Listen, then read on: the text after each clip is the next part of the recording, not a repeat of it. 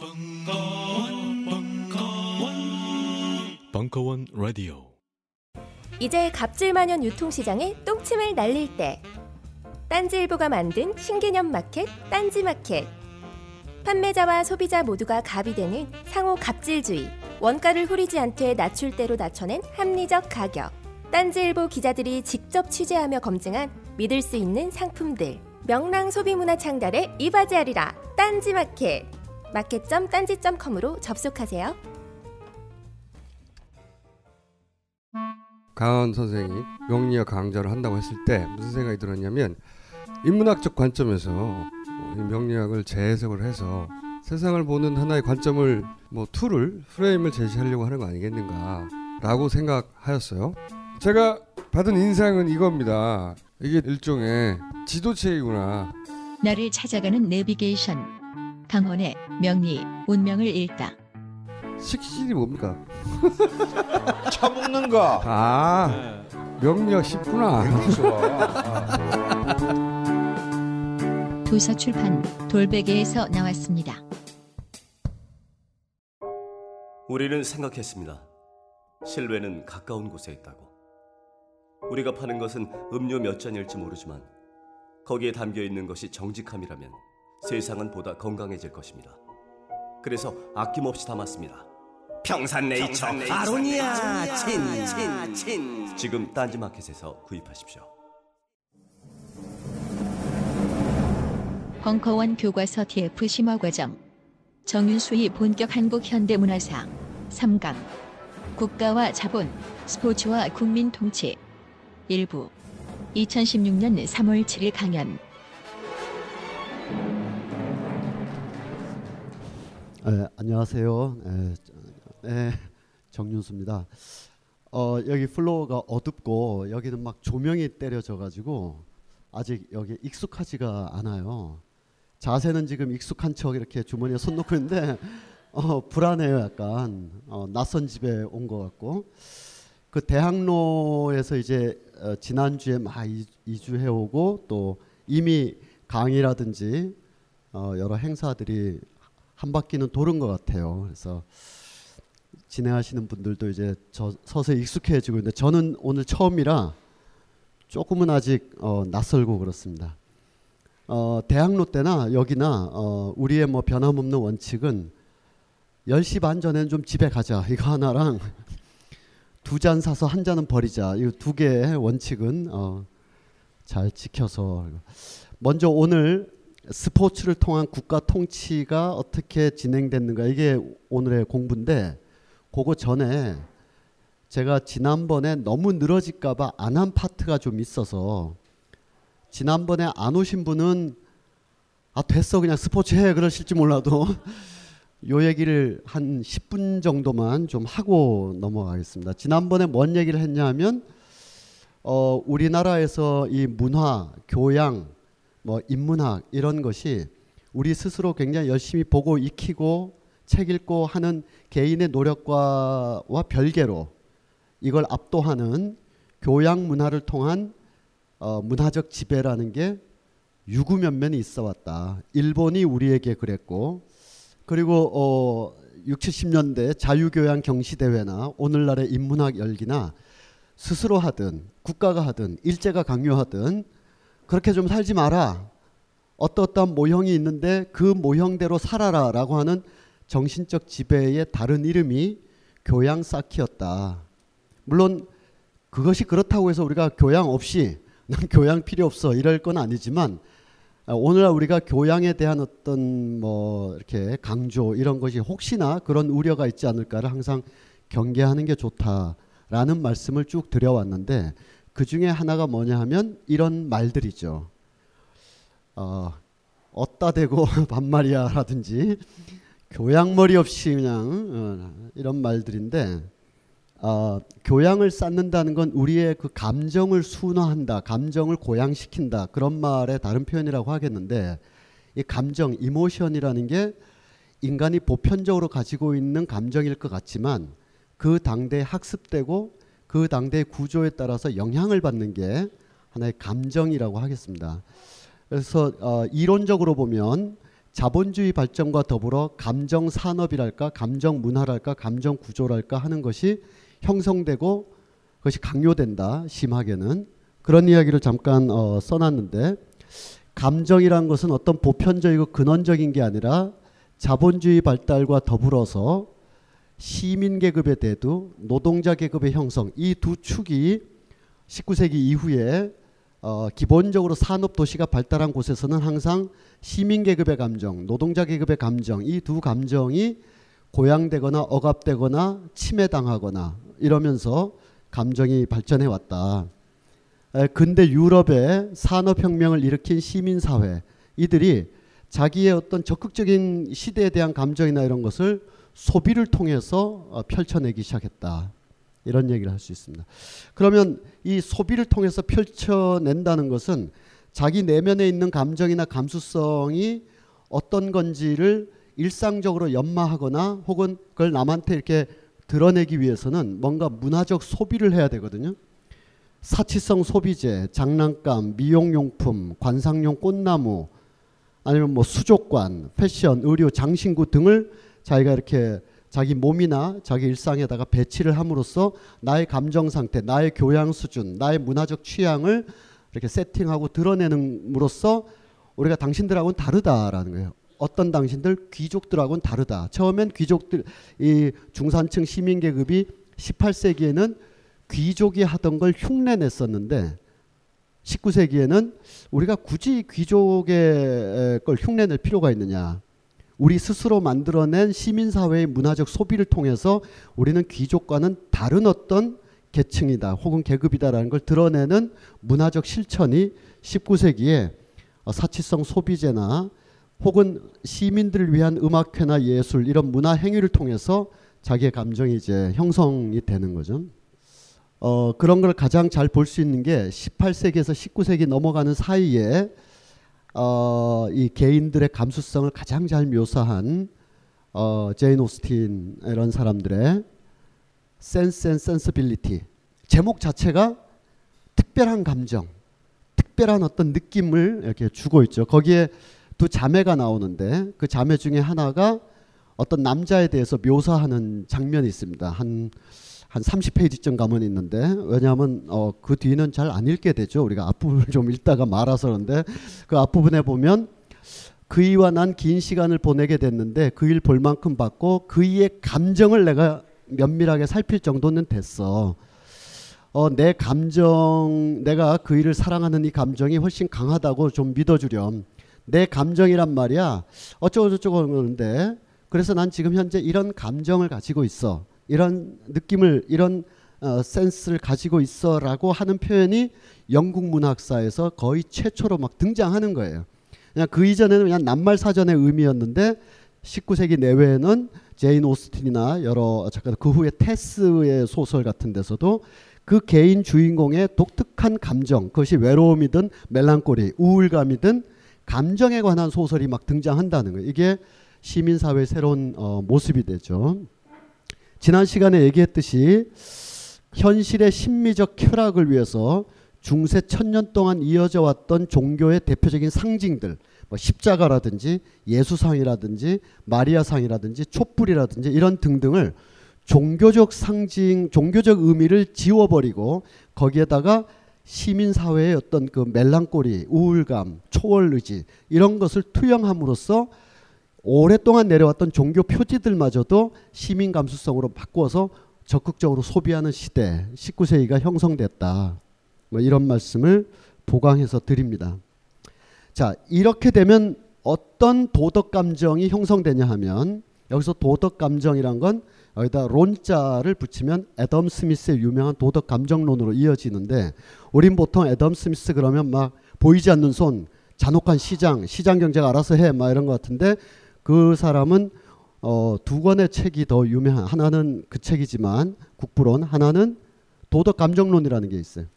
이 시장 경제의 파탄적인 현상을 도덕 감정으로 이걸 제어해서 어, 이 사회를 컨트롤할 수 있다라는 어, 이론이었는데 뭐 하여튼 그걸 바탕으로 해서 여러 가지 이론들이 들어오면서 감정에 대해서 사회적 윤리를 부여하게 됩니다. 즉 자신의 감정을 존중하되 그 감정이 마음껏 표출되거나 거칠게 표출되거나 함부로 표출되는 것은 절제해야 된다라는 일종의 윤리적 태도가 형성이 되기 시작해요. 여기 보면 어, 서강대에서 이렇게 어, 윤리와 철학, 도덕 분야에 대해서 가르치시고 또 대안 교과서를 집필하셨던 최종덕 선생의 에, 에, 글을 한번 보겠습니다. 자, 마음속에 분노가 일어나면 무작정 참는 게 문제 해결의 전부는 아니다.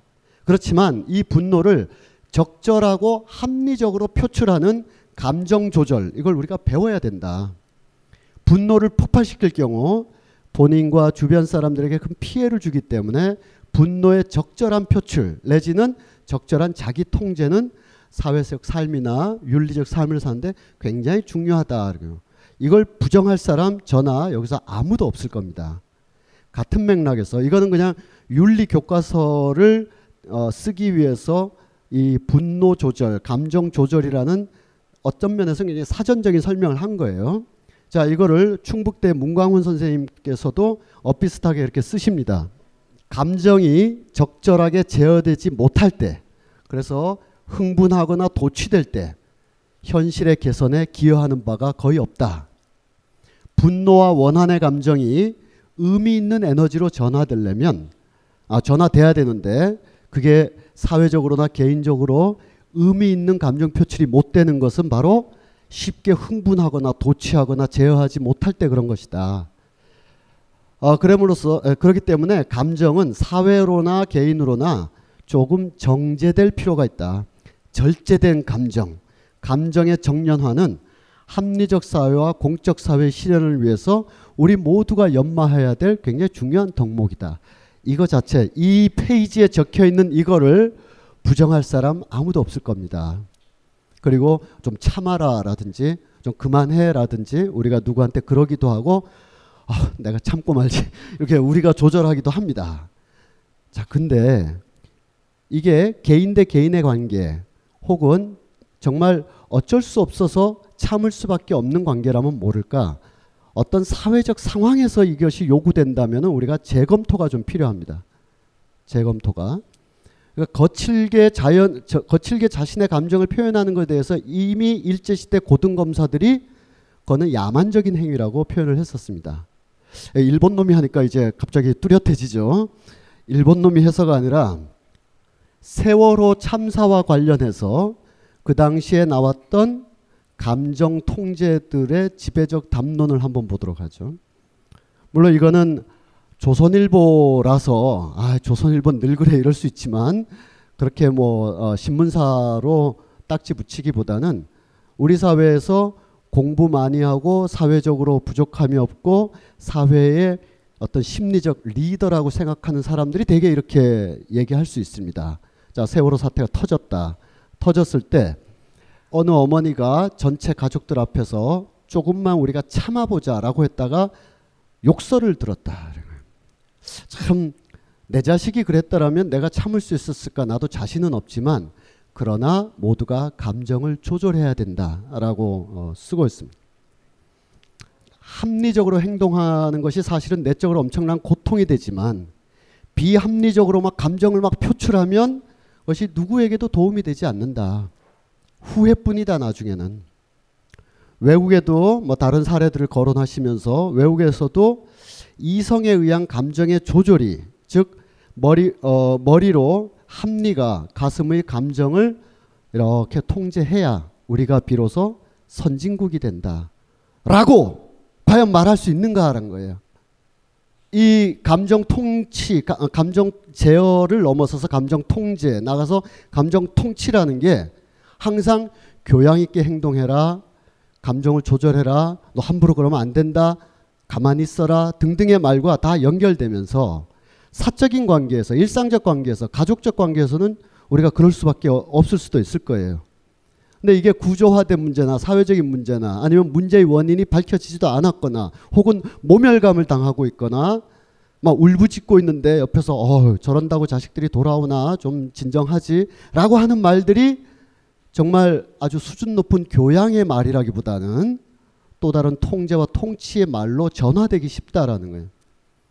그렇기 때문에 우리는 사전적인 의미에서나 개인의 어떤 그 어, 행동 행동에 따르는 마음의 윤리적 태도에서 뭐 이렇게 요즘 뭐 운전하다 보면 막 보복 운전도 하고 어 저 새끼 내가 잡고 만다 그러고 막 쫓아가고 막 그런데 그럴 때 아, 통, 조절해야죠. 예, 쫓아갈 수도 없고 잡을 수도 없고 서로 이렇게 에, 그런 관계에서는 그런 거지만 국가적 재난과 관련된 사회 구조와 관련된 분명히 희생과 아픔이 어, 이런 어떤 상황에서 빚어진 것이 아닌 상황에서 참아라 조절해라 그래야 우리가 선진국 간다 이런 표현들이 어, 반드시 옳다고 할 수 없는 우리가 만약 에, 어떤 재난 상황 뭐 저는 세월호라고 말하기에도 제가 너무 이렇게 부족하고 이렇게 에, 그래서 그렇게 예를 들긴 어렵고 어떤 재난이 있다 치면 그 디테일한 세부 상황 속에서는 누가 만약 너무 울고 있으면 좀 좀 숨좀 골아보라든지 아 조금만 진정해 보라든지 이렇게 할 수 있지만 만약에 에, 관계 기관에서 와서 아 좀 참으세요. 그럼 벌떡 일어나고 싶겠죠 그죠? 그 우리 우리가 스스로 조절할 문제인 거지 이것이 만약에 비문명적이다 비선진국적이다 라는 이유로 유가족에게 가족에게 피해 당사자에게 피학살자에게 교양 있게 행동해라 라는 것은 굉장히 순화된 악마적 언어가 되는 것이죠. 그러면 이거를 조선일보의 양상훈이라는 분만 그렇게 썼느냐 하면 어, 우리가 신문이나 책을 통해서 굉장히 존경할 만한 어, 문학 평론을 해오신 분들도 대개 세월호 뭐 백일 칼럼이라든지 이런 데서 어, 그런 어, 글들을 많이 쓰셨습니다. 그래서 저는 이 사회를 지배하는 주물른다고 생각하는 사람들의 이런 감정 통치론보다 더 중요한 것은 어, 6, 70년대에 조금 이렇게 열심히 공부하고 또 그 당시 독재나 이런 상황들에 대해서 분노하고 그런 것을 글을 썼고 그러면서 어느 정도 안정된 어떤 사회를 희구했던 윤리주의자 그런 덕성을 가진 정말 우리 시대의 인문학을 이끌고 있는 분들께서 더러 세월호와 관련된 글을 쓸 때 감정의 절제가 필요하다라고 쓰시는 것의 위험함 그것에 어 이렇게 뒤틀려져 있는 어 우리 추상을 좀 더 봐야 된다. 그래서 교양, 감정, 윤리적으로 행동해라 등등이 사실은 어 우리가 개인적인 사적인 영역에선 충분히 그래야 되지만 국가와 관련된 폭력의 문제일 때는 그것이 또 하나의 폭력으로 될 수 있다는 점. 그러면 그 반대 행동으로 무조건 표출하느냐? 그게 그건 아니지만 그건 별개의 문제고 어, 교양 있게 행동해라라는 것은 가만히 있어 이 자식들아와 동일어가 되기 쉽다라는 걸 우리가 알 필요가 있습니다. 이 양반이 한때 이런 연설을 한 거죠.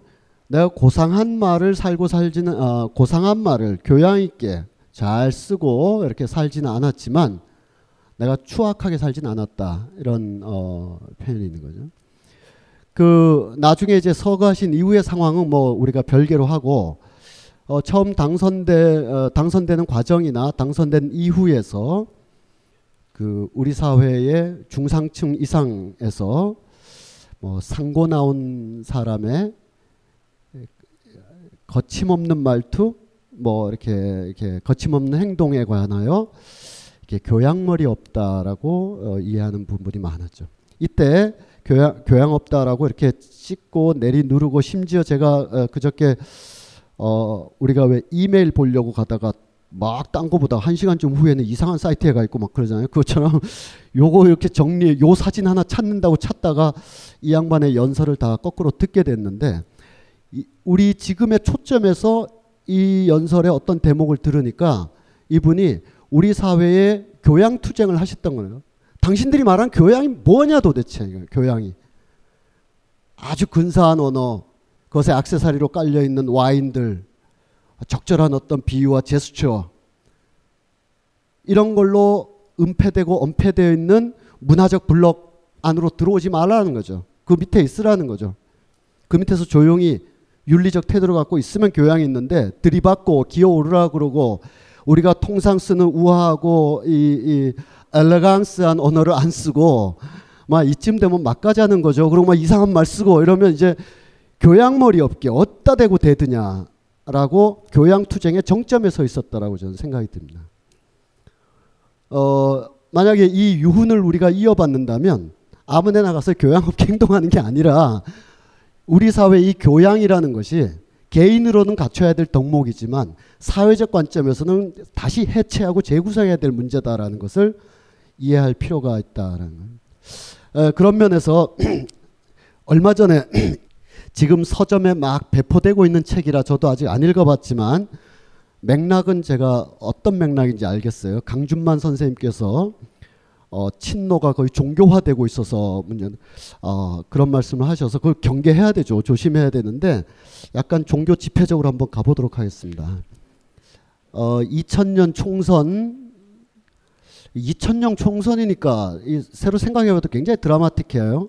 왜냐하면 역사상 그 어떤 후보가 2000년 총선에서 떨어지고 2년 후에 대통령에 당선되는 일이 있을까 굉장히 드라마틱한데 자, 이 양반의 노래나 한 곡 듣고 스포츠로 넘어가도록 하겠습니다.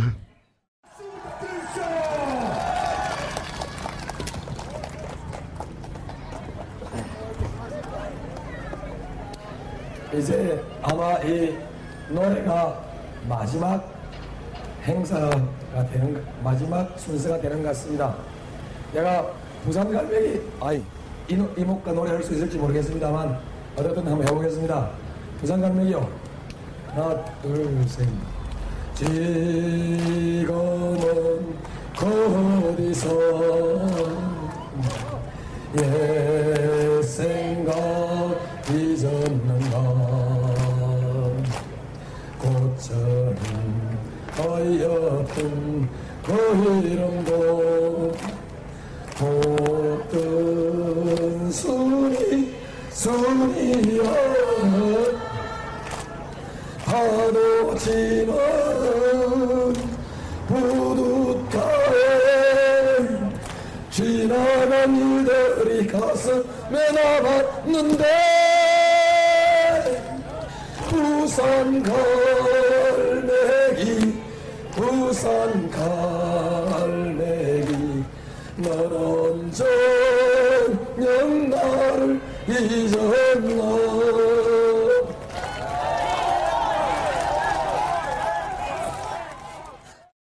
종교 집회인데 이게 반응이 좀 없으시네. 예.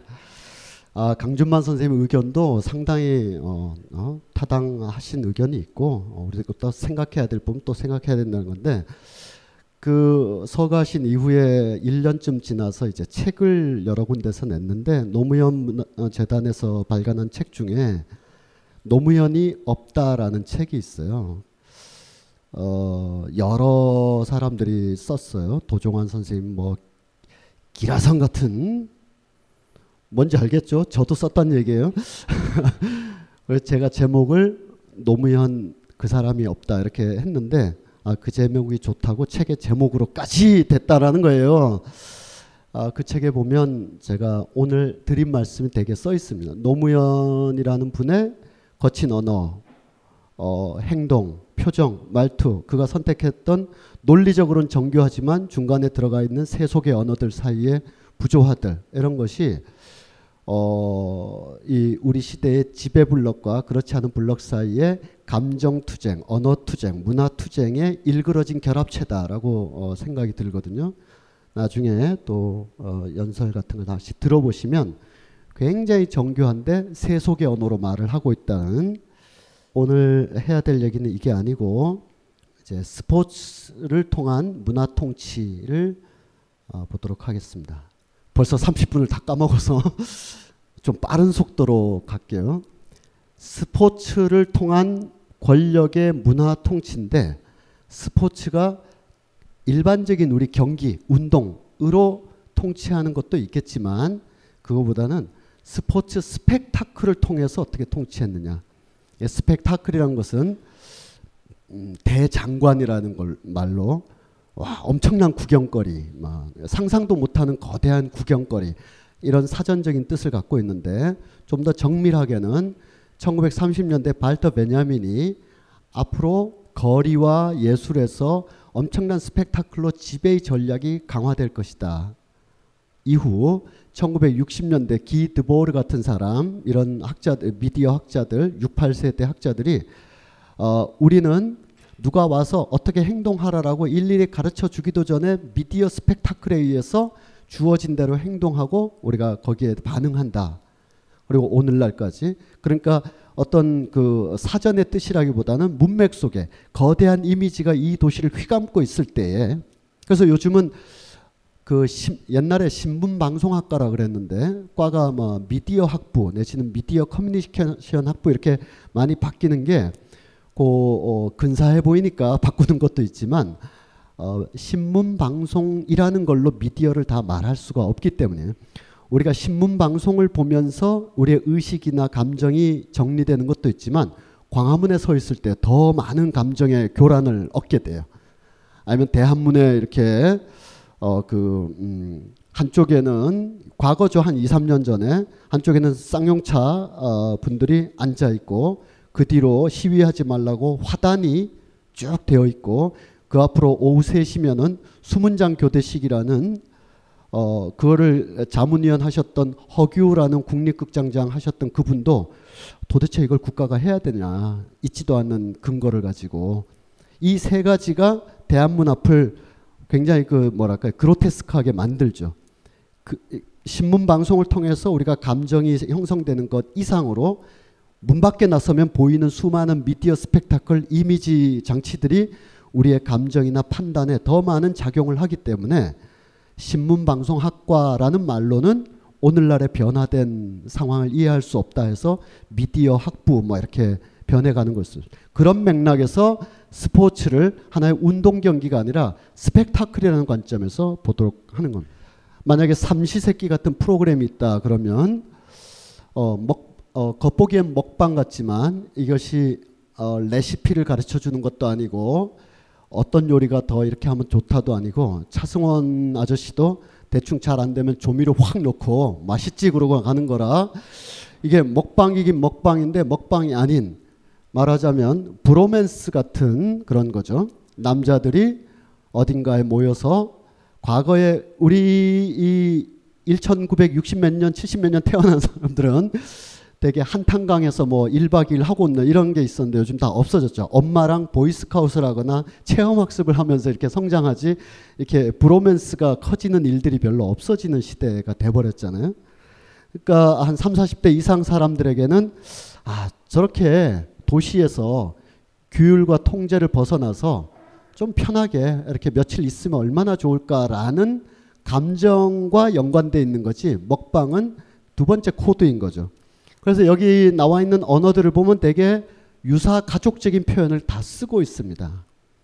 어, 부인이 되고 남편이 되고 부인은 잔소리 많고 투닥투닥 하는 전형적인 부인의 재현, 아내의 재현이고 맞거나 틀리거나 간에 그다음에 남편은 심, 어, 모른 채 하면서도 뭔가 뚝딱뚝딱 뭘 해오긴 해오는 그래서 어, 뭐 바가지를 긁는다든지 중년 부부의 환상 궁합이든지 재결합 직후 사이가 매우 좋았다든지 이 바깥 양반이라든지 이런 표현들이 그냥 그 이 작가의 독특한 감성일 수도 있지만 저걸 보는 사람들과의 코딩이 되는 거죠. 그 여기에 두, 어, 심하게 아주 좀 더 막 한번 한, 한 걸음 더 밀어서 생각해 보면 어, 이 부부 사이에 입양돼 온 호준이가 있는 거죠. 그래서 이 감자 깎아라면 감자 깎고 어, 듬직한 아들 뒀어 이러면서 이렇게 지내는 거 아니에요? 어, 여기에 뭐 정치적으로 올바른 어떤 개념어를 막 들이붓기보다는 아 이게 그런 코딩이 되어 있어서 남자들도 저걸 이렇게 보면서 야 저 고기 저렇게 잡으면 안 되는데 뭐 이러면서 이렇게 동참할 때 이건 먹방이 아니게 되는 거예요. 먹방과 다른 것이 이제 오버랩 오버랩 되어 있는데 그래서 어떤 사람들은 이걸 볼 때 아주 예민하게 보는 거예요.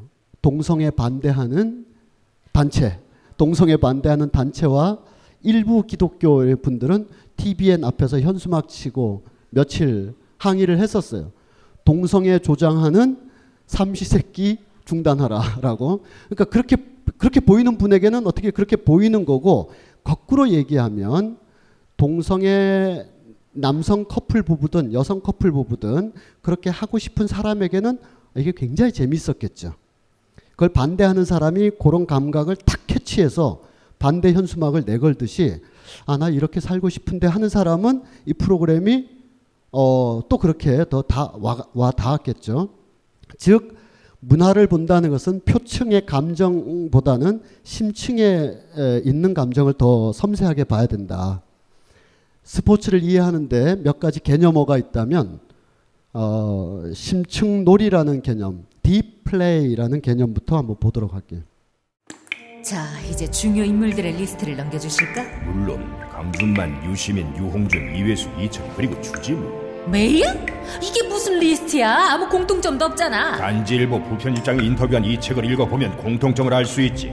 헬 조선에서 흙수저로 태어나 비범한 삶을 살아온 인물들이란 걸. 도서 출판 생각 비행 범인은 이 안에 없다? 전국 온오프라인 서점과 딴지 마켓에서 절찬 판매 중이지. 안녕하세요. 용산에서 가장 믿음 가는 조립 PC 전문 업체 컴스테이션의 이경식입니다. 당장이라도 사용하고 있는 컴퓨터를 들어다 던지고 싶을 때 그럴 때를 대비해 저희 컴스테이션이 용산 선인상가 21동 1층 130호에서 기다리고 있습니다. IT 강국에 걸맞게 믿을 만한 조립 PC 컴스테이션이 신뢰를 바탕으로 그 기회를 제공해 드리겠습니다. 궁금하신 점은 문의 주십시오. 011-892-5568번입니다. 우주 최강의 만족스러운 서비스를 제공해드리는 저희 컴스테이션이 늘 기다리고 있겠습니다. 딴지스에게 F1 같은 존재, 컴스테이션은 조용한 형제들과 함께합니다. 요즘 나는 책 추천을 하지 않는다. 그래도 이 책은 추천하지 않을 수 없다. 나는 딴지일보 읽은 척 매뉴얼의 애독자였으니까. 이웃시민 고전은 직접 반려들어 읽는 게 가장 좋다. 그게 여의치 않으면 너브리의 읽은 척 매뉴얼을 읽어라. 읽은 척 매뉴얼은 고전들의 뒤틀린 소개이자 색다른 비평일 뿐만 아니라 그 자체로 고전과 맞먹는 유사 고전이다. 고종석. 그는 딴지일보 역사를 통틀어 가장 딴지적 글쟁이다. 김어준. 고전이 얼마나 재밌는가를 은하계에서 가장 재밌게 설명하는 책. 딴지 편집장 너부리의 고전문학 읽은 척 매뉴얼. 아직 고전을 모르는 분들께 그리고 이미 고전을 알고 있는 분들께도 강력 추천합니다. 지금 바로 전국 서점에서 만나보세요. 딴지 마켓에서 구입하는 분께는 저자 사인본을 배송해 드립니다.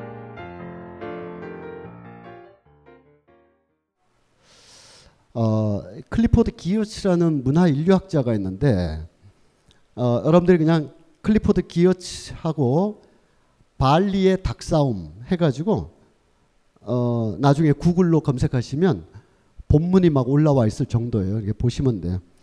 발리의 닭싸움이라는 그 위대한 글은 문화의 해석이라는 책에 에, 들어가 있습니다. 이 사람이 1950년대, 60년대에 네덜란드의 식민지였고 인도네시아로부터 강압을 받고 있는 발리라는 소왕국을 우리는 요즘 헤엄치러 가는 곳이지만 그런 아픈 역사를 가진 곳에 인류학적인 조사를 하러 갔어요. 인류학자가 이런 원시사회, 전통사회를 조사하러 가는 것은 일차적으로는 원시 전통사회의 생활에 어떤 보이지 않는 논리를 파헤치는 거지만 원시, 원시 전통사회가 있다 치면 이걸 들여다보고 아, 인류가 이렇게 시작했구나가 아니라 이걸 들여다보고 이 프레임으로 우리를 보는 거예요. 이걸 들여다보니까 이러이러한 공식이 나오는데 이 공식으로 현대 사회를 투영하면 다 보인다, 읽힌다라는 게 인류학자들의 어, 가치와 공부하는 길이기 때문에 아, 인류학 공부가 그 어, 이렇게 전통 사회를 연구하는 게 아니라 우리 사 우리 오늘날의 삶을 연구하려고 전통 사회를 본다. 왜냐하면 우리는 지금 수많은 관습, 제도, 의례, 절차들로 우리 몸들을 다 둘러싸고 있어서 잘 안 보이는 게 있어요. 왜 악수를 이렇게 하는지 이런 게 잘 안 보이는 수가 있어요. 그럴 때 차라리 가급적 심플한 사회, 단순해 보이는 사회, 부족이 한 200명 모여서 사는 사회, 이걸 들여다보면 한 5천만 명이 사는 대한민국의 어떤 원리도 알 수 있는 거죠. 그래서 발리에 가서 닭싸움을 분석하게 된 거예요. 자, 설명은 여러분들이 찾아서 보시면 되는데, 닭싸움을 엄청나게 하는 거예요. 닭싸움이 이 발리에선 오래된 전통 문화지만 어, 네덜란드 사람들이 보기엔 이건 야만적인 거라서 야만적인 풍습이라 근절시킨 바 있고 인도네시아에서도 이거 하지 마라 그랬는데 그래서 자주 이제 단속이 떠요. 단속이 뜰 땐 안 하지만 뜸하거나 아니면 그 뇌물 같은 걸 줘가지고 이렇게 아 좀 봐줘요 한 다음에 이 사람들이 이제 닭싸움을 자주 하는 거죠. 그러던 어느 날 어, 기어츠도 닭싸움을 이렇게 보게 됐어요. 그 전까지 이 기어츠가 그때는 30대 초반으로 아주 젊은 학자인데 이 발리라는 이 발리의 작은 마을에 갔는데 발리 주민들이 자기를 자기 부부가 갔는데 유령처럼 대하더라. 자기들끼리 말하고 있다가 우리가 다가가면 조용한다든지 말 걸면 아 몰라요 뭐 이렇게 어? 외면한다든지 그러니까 누가 이 발리 사람들이 바보는 아니겠죠. 서양의 어느 학자가 우리를 연구하러 왔구만. 우리가 그렇게 심심 어, 가볍게 연구 대상이 될 줄 알아 그러고 약간 밀어내는 거죠. 그러다 닭싸움을 보게 됐는데 경찰이 급습을 한 거예요. 튀어야 돼. 튀는데 기어츠가 기어츠 부부가 순간적으로 생각하죠. 딱 물러서서 경찰이 다가오면 아, 난 미국에서 온 학자다. 나 이거 관여 안 했고 연구하려고 보던 중이다. 라고 할까? 아니면 튈까? 하다가 튀기 시작했어요. 막 도망가는 거야 막 움막으로 나무 사이로 숲으로 막 하다가 어, 떤그 발리 원주민이 이쪽으로 들어오라 그래서 딱 들어갔더니 갑자기 테이블에다가 어, 이렇게 찻잔을 쫙 펴면서 네 명이서 가만히 앉아서 마치 오전부터 대화하고 있었다는 듯 이렇게 앉아 있었대요. 경찰이 따와서 당신들 뭐야 했더니 아 우리는 대화하던 중인데요. 이렇게 해서 그래 그러고 갔어요. 그 다음 날부터 이 마을 사람들이 기어츠 부부를 동일자로 받아들이는 거예요. 아예 우리랑 같은 애다. 그러면서 대화도 해주고 어, 너 연구하러 왔는데 우리가 왜 이렇게 뛰는지 궁금하지? 아, 이거는 어떤 이유가 있어서 그래라고 설명해주고 그리고 왜 닭싸움에 이렇게 목숨을 거는지에 대해서 쭉 설명을 해주게 됩니다. 이 학자가 그래야 될 것 같아요.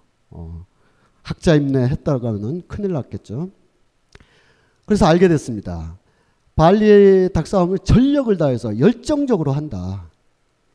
그래서 발리 사람들이 왜 닭싸움에 이렇게 몰두하느냐를 알게 되면 왜 미국인들이 야구에, 영국인들이 축구에 이 몰두하는지를 알게 될 수 있다.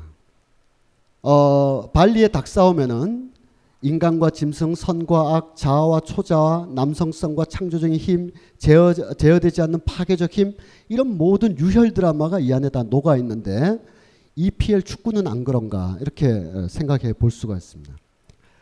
어, 만약에 우리가 10만 원이라는 판돈을 걸고 어떤 게임에 가위바위보 게임을 한다. 어, 딸 것 같지만 집에 갈 때 한 7만 원 정도 있는 거죠. 그러면 난 다시는 안 해.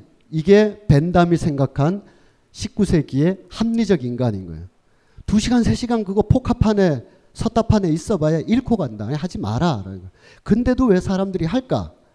그래서 벤담은 이런 걸 제어하고 통제해서 합리적인 사람이 되어야 된다라고 했지만 반대편에서 막스 베버는 한 세대 후에 막스 베버는 사람이 자신의 자존감과 내가 살아있다라는 feeling 이거를 어디서 느끼냐 하면 2, 3만 원 잃고 따고 해서 느끼는 게 아니라 잃을 때도 내 방식대로 잃고 땄을 때도 내 방식대로 땄을 때 내가 살아있는 존재라는 것을 느끼게 되는데 그걸 느끼기 위해서 그 장소에 가는 것이다. 그래서 한 시간 동안 도박하다가 한 3만 원 잃고 갈 때도 아 오늘 플레이는 그런 대로 괜찮았어 이러면서 자기가 만족하면서 간다. 이 심층 심리를 봐야 되는 거지.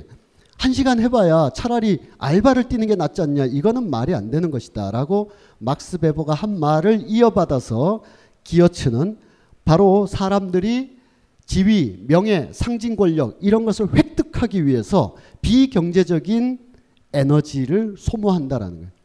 자기가 자기 돈 내고 경기장에 가서 자기 돈으로 플래카드 만들어서 막 뛴다는 거예요. 구단이 나한테 돈을 줘서 하는 게 아니라 왜 이런 열광을 하느냐? 거기에 이 현실 어, 눈 손으로는 잡히지 않는 물리적으로는 확인되지 않는 엄청난 욕망과 엄청난 상징이 그 안에 실려 있기 때문에 그걸 위해서 스포츠에 모두 몰빵을 하는 거예요. 자, 이 몰빵까지는 괜찮은데 이 몰빵에다가 국기 하나를 달아봅시다. 국기를 딱 다는 순간 이거는 민족주의와 국가주의와 이런 쟁투의 장이 되는 거죠. 국기를 제외하면 그냥 자기가 즐겁게 디플레이를 하는 거지만 19세기 이후로 지금까지 민족주의 국가주의가 스포츠를 휘두르고 있는 이, 이 여기서 깃발 몇 개만 꽂으면 이거는 국가가 마음껏 디플레이를 하고자 하는 사람들의 감정을 최고 수준의 집합적 열정 또는 열병 즉 국가주의로 쥐고 흔들 수가 있는 거예요. 그래서 스포츠 스펙타클을 통한 국민 통치가 가능하다라는 거죠. 이 발리 사람들의 이 열정이나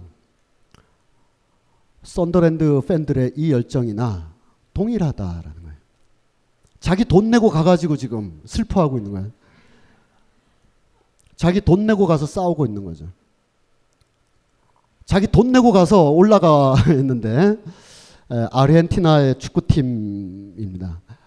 어, 이 아르헨티나는 스페인어를 쓰기 때문에 이거를 보카 후니오라고 멋있게 읽어야 된다라는 일부 몰지각한 팬들도 있는데 아르헨티나가 스페인어를 쓰는 건 맞지만 이 팀은 원래 영국인들이 창설한 팀이라서 그 스펠링을 보카 후니오르라고 읽으면 안 되고 보카 주니어스라고 영국식 발음으로 읽는 게 아르헨티나 사람들도 타당한 거의 뭐 어, 광기의 현장입니다.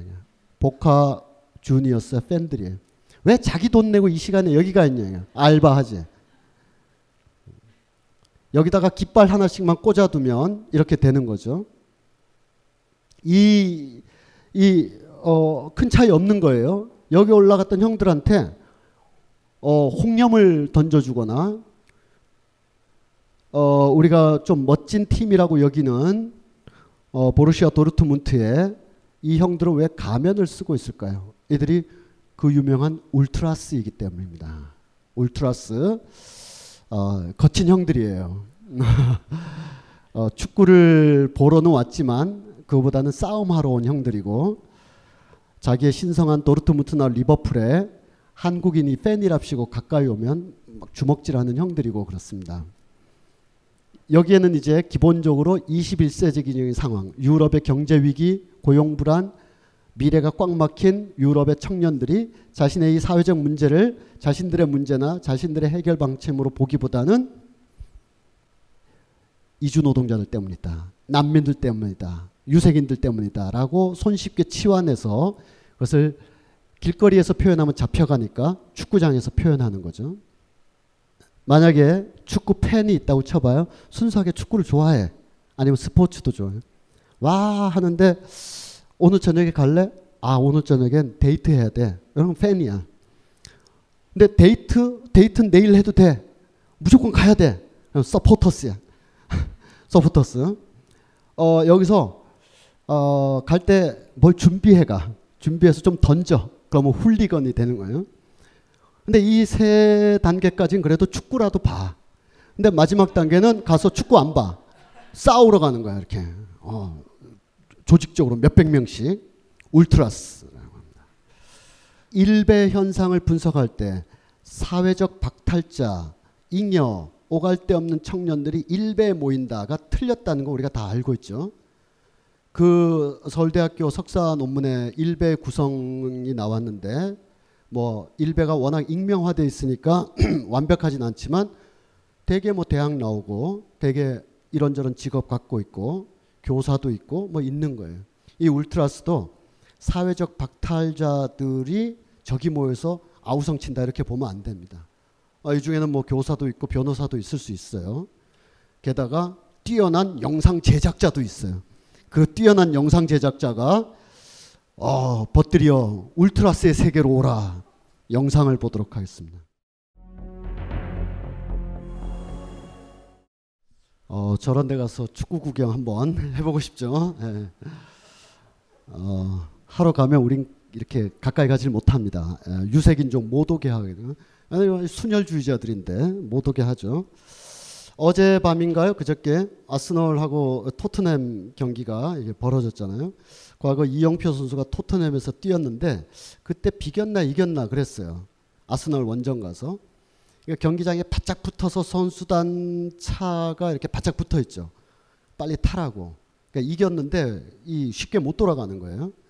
그래서 타자마자 구단 관계자들이 일단 고개를 다 좌석 밑으로 숙이고 손이나 이런 걸로 머리를 보호하고 있어라. 그리고 차가 못 빠져나가는 거예요. 서행으로 빠져나가는 거예요. 아스날 팬들이 유리창을 깨죠 이제 달라붙어서 깨고 막 집어 던져요 그 안으로. 어 그것까지만 해도 훌리건이 훌리건. 울트라스는 그거보다 훨씬 더 조직화된 어, 그런. 그러니까 여기에 어떤 감정 하나만 탁 튕겨버리면 길거리에서도 그럴 수가 있는 거죠. 자, 어, 심층 플레이. 우리는 왜 스포츠에 열광하는가? 아, 거기서 나의 자존감과 명예와 상징을 얻을 수 있으니까 이게 기어치의 의견이라면 그것을 역사적 특정 상황에다 던져 놓는다면 그 시대가 어떤 시대냐에 따라서 그것이 순치된 욕망일 수도 있지만 거칠은 어떤 야, 어, 이 야만적 폭행으로 얼마든지 변할 수 있다. 이걸 전제로 하고요. 다음 어, 억압과 어, 해방도 그렇습니다. 자, 지금부터 드리는 말씀이 굉장히 중요한 말씀이에요. 어, 만약에 우리가 어, 회식을 하러 갔다, 아, 회식? 뭐 MT를 갔다. 어떤 일로 MT를 가서 한 새벽 1시쯤 되니까 누가 선생님 우리 야자 타임 해요. 그래 하자. 어떻게 야자 타임 어디부터 할까? 너부터 해 새끼야. 이렇게 시작된 거니? 그래 마 아까부터 시작된 거야. 조용히 해. 그러면 아 그래 그래 편하게들 얘기해. 뭐 이렇게 하면서 아 그 한 30분이 아주 불편하죠. 그렇지만 이렇게 하기로 한 거. 그러다가 이제 이게 좀 이렇게 술 취한 그 대리급 되는 내가 아이 김 부장 말이야 이러고 나오면 이제 에, 과장님이 이제 제어하죠. 자 그만하자. 어, 부장님 수고하셨습니다. 이렇게 하면서 마무리를 해야 되죠. 이것의 뻥튀기가 스포츠에 대한 지배 계급의 어, 활용 운영 능력입니다. 운영 능력. 놀아. 그렇지만 구조를 깨지 마. 이거예요.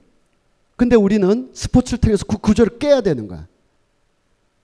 교양 있게 놀아. 아니야. 아, 그렇게 놀지 않겠어. 어, 그러면 울트라스가 되자는 거냐? 그것이 아니라 지금부터 드릴 얘기를 하자는 겁니다.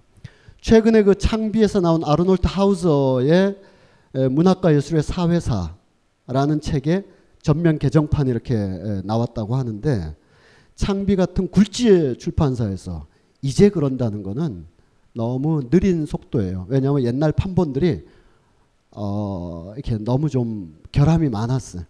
뭐 번역의 결함이라기보다는 책 전체 꼴의 결함, 어 막 그림 설명하는데 그림은 찾을 수, 찾아볼 수가 없다든지 저 구석에 흑백으로 모여 있다든지 어, 창비가 이미 동의보감 팔 때부터 이미 그걸 어, 완면 전면 개정판을 냈어야 되는데 어쨌든 그 문학과 예술의 사회사에 보면 바로 이 사람 이야기가 나옵니다. 하우저가 어, 15세기 16세기에 유럽의 민간 풍습이나 놀이를 다룬 많은 풍속화들은 그 풍속화를 그린 사람이나 그걸 주문한 사람들은 그 시대의 지배계층이거나 지배계층의 주문을 받는 예술가들로서 실제로 이렇게 하층민들의 놀이를 하고 있는 하층민 중에 그림 잘 그리는 사람이 그리는 게 아니라 아 우리가 이렇게 우리 마을이 이렇게 이렇게 비교적 잘 즐겁게들 살고 있구나라고 이렇게 어, 하층민을 통제하거나 이렇게 그 위에 있는 사람들에 의하여 그려진 그림들이다. 그러니까 이 그림은 이제부터 제 얘기인데 잘 봐야 된다라는 겁니다. 멀리서 보면 5, 600년 전에 유럽의 많은 놀이 문화를 볼 수가 있어요. 일종의 스포츠 같은. 막 놀이 문화가 막 곳곳에 막 있죠. 그래서 멀리서 보면 혹은 우리가 어 우리 올 여름에 다 아시죠? 그 저 300만 원씩 내 가지고 유럽 가기로 한 거. 예. 처음 듣는 얘기요. 제가 처음 얘기하니까 어, 충격을 받으신 것 같은데 예. 오늘 낯선 곳에 와서 이게 잘 안 된다.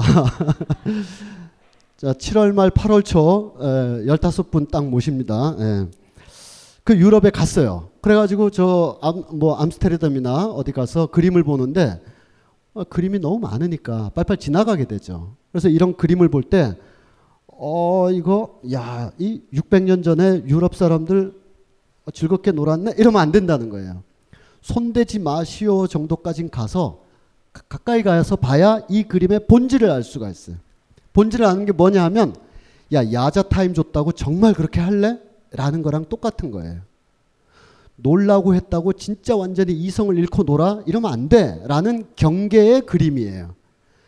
어, 이 그림의 오른쪽 측면, 여기를 이제 확대해서 한번 보시면, 어, 약간 멀리서 봤던 놀이하는 인간들과는 달리, 막그 술에 취해 있거나, 사람을 막 그냥 여러 명이서 막 완전히 골탕을 심하게 먹이거나, 어, 술병을 들고 자기 방향도 모르고 막 가고 있거나 표정들은 이렇게 봤을 때는 어린아이들 같았는데 이렇게 보니까 멀쩡한 어른들이 완전히 미치광이가 돼서 너무 놀면 이렇게 된다라는 거죠. 그러니까 이 놀이, 이를 벗어난 다른 민간의 행위들을 적절히 제어하고 통제가 필요하다라는 그 시대의 통념도 여기 들어가 있는 겁니다. 자, 이게 오늘날까지 계속 버전을 반복하는 거예요. 자, 이렇게 노는 것까지 우리가 용서한다. 그렇지만 이렇게 놀면 안 된다. 뭐 이런 어 여기는 거의 파시스트들이 지금 어 놀고 있는 거니까. 자, 그 얘기를 이제 여기다 대서 한번 해보겠습니다. 19세기에 오늘 시간이 좀 그래서 19세기에 이제 여러 전승하던 놀이들이 근대 사회의 두 가지 이유 때문에 근대 스포츠로 형성이 되기 시작해요. 하나는 그게 그거지만 하나는 산업혁명에 의해서 도시가 발달하면서 산업혁명에 필요한 인력을 양성해야 되는데 공부 잘하는 애는 사무직, 열심히 일할 사람은 또 공장에 이렇게 쭉 보내야 되는 그런 상황이 발생했는데 그러려면 시골에서 농사 짓는 애들을 도시의 학교로 쭉 끌고 와야 된단 말이에요. 그래서 도시 학교로 왔어요. 왔는데 이 도시에서 국영수만 가르쳐 가지고는 이게 학교가 잘 운영이 안 될 뿐더러 맨날 책상머리에 앉아 있으면 안 되니까 이 친구들에게 체육 교과목이란 걸 만들게 돼요.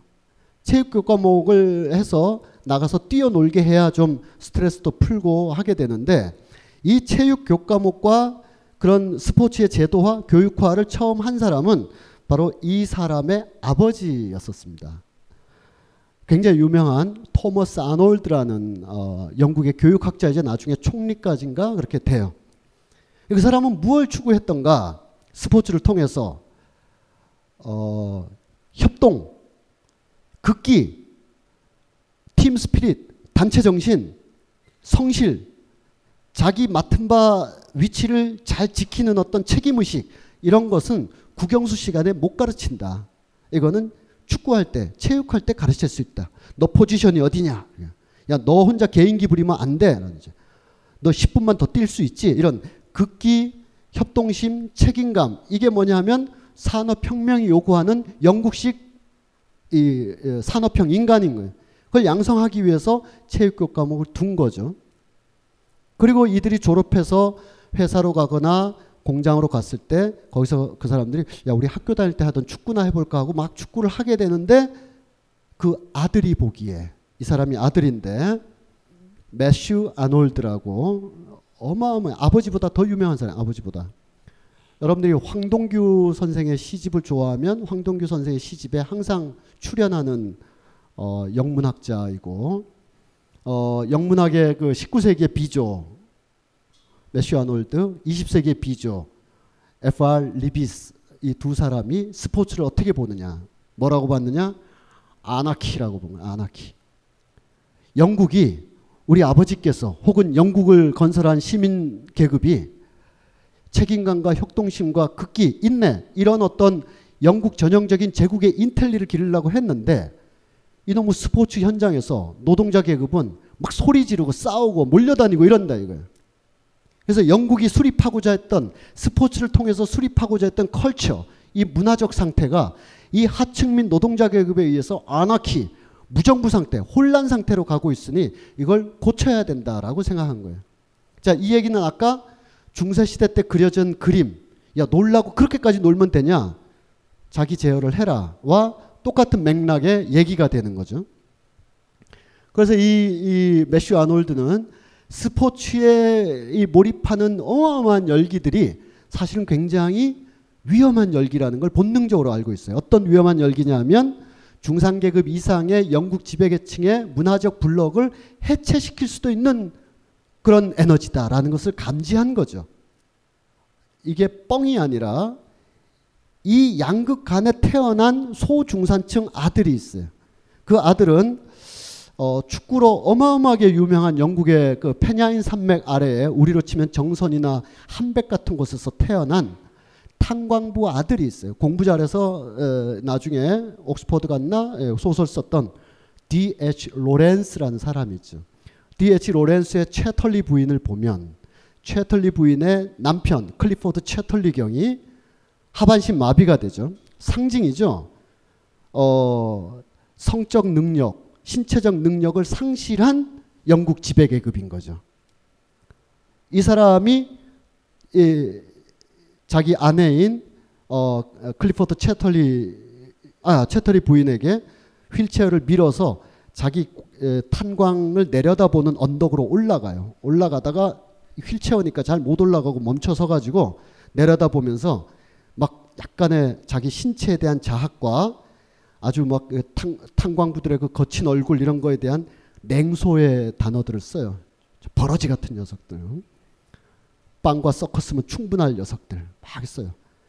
불안한 거죠. 저들에 의해서 이게 사회가 뒤집어질 수도 있다라는 걸.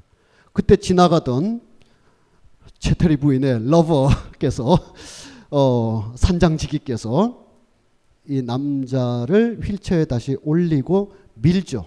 밀 때 이 채털리 경이 수치심을 느껴요. 수치심을 지배계급으로서 자본력으로서 다 갖고 있는데 신체적으로 자기가 산장지기에 도움을 받고 있다는 거. 그리고 왠지 이 두 애 놈들이 굉장히 눈빛이 뭐 띠리리린 약간 애매하고 그러니까 아 자기가 가지고 있는 세계가 붕괴될 것 같은 그런 두려움을 느끼는 거죠.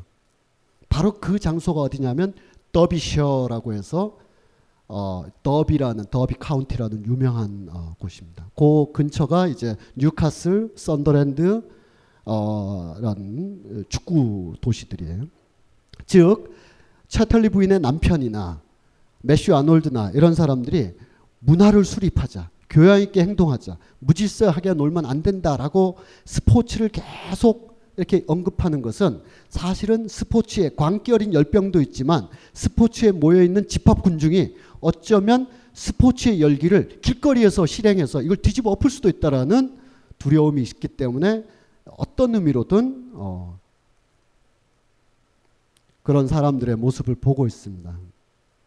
F.R. 리비스, 테오도르 아도르노 이런 1930년대의 독일 지식인과 영국 지식인도 물론 이 두 분이나 앞에 매슈 아놀드는 저 같은 삼류 어, 떨거지가 이렇게 함부로 얘기할 정도의 사람은 아니에요. 어마어마한 사람들이고 이들은 다 자기 계급이 자기 시대를 선취했듯이 왕당파와 귀족들의 문학 담론을 19세기에 다 박살낸 사람들이에요. 섹스피어가 그런 사람이 아니다. 다 박살내고 그 어, 전원시 정도로 알려져 있던 어, 이렇게 그 어, 워즈워드 같은 사람들의 민중적 힘을 발현해낸 사람들이고 어마어마한 사람들인데 스포츠와 관련해서는 그렇게까지 에, 보시진 않은 것 같아요. F.R. 리비스라는 이 옥스퍼드의 현자도 사람들이 스포츠에 탐닉하는 것은 스스로의 고매한 감정과 인격을 향상시키는 것과 좀 무관하다. 집합적 군중의 crowd, 어떤 그 civil 시민이라든지 people 인민이라든지 이게 아니라 crowd 우르르 몰려다니는 군중 어, 깜짝이야.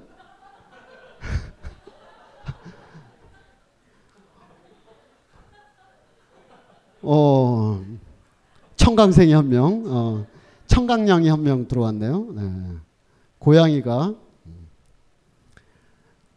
이 아도르노는 우리가 쉽게 말하지만 훨씬 더 절실하게 말한 사람이에요. 벙커원 라디오